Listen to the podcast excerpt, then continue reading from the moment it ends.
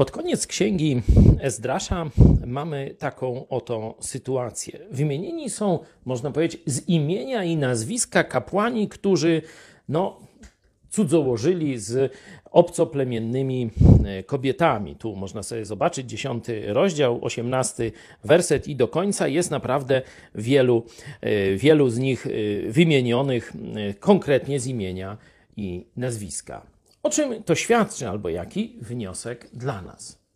Oczywiście chrześcijanin ma wybaczone wszystkie grzechy przez Jezusa Chrystusa, zarówno przeszłe, teraźniejsze, jak i przyszłe. Czy inaczej, Bóg nie zwróci się e, z żądaniem kary w stosunku do jakiegokolwiek naszego grzechu. Ale te grzechy, nasze grzechy, mają wpływ też na ludzi. Jedne mniejsze, drugie większe. Tu akurat jest mowa o kapłanach, czyli tych, którzy mieli reprezentować mm, Boga przed ludźmi, a ludzi przed Bogiem. Jeśli oni się sprzeniewierzyli temu zadaniu, to zobaczcie, że ich imiona są zapisane dla potomności, zapisane są w Słowie Bożym. Nie myśl więc, że Twoje grzechy są bez znaczenia, jeśli chodzi o Twoje świadectwo dla Chrystusa.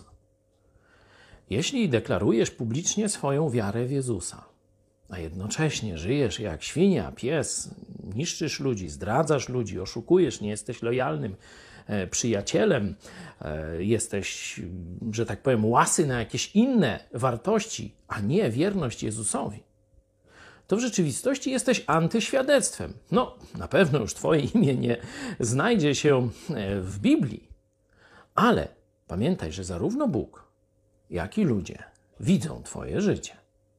Bóg oczywiście powiedział, że będzie dawał nam nagrodę lub naganę, jeśli chodzi o nasze życie, ale będzie ono miało też wpływ na to, co inni ludzie będą mówić o Bogu.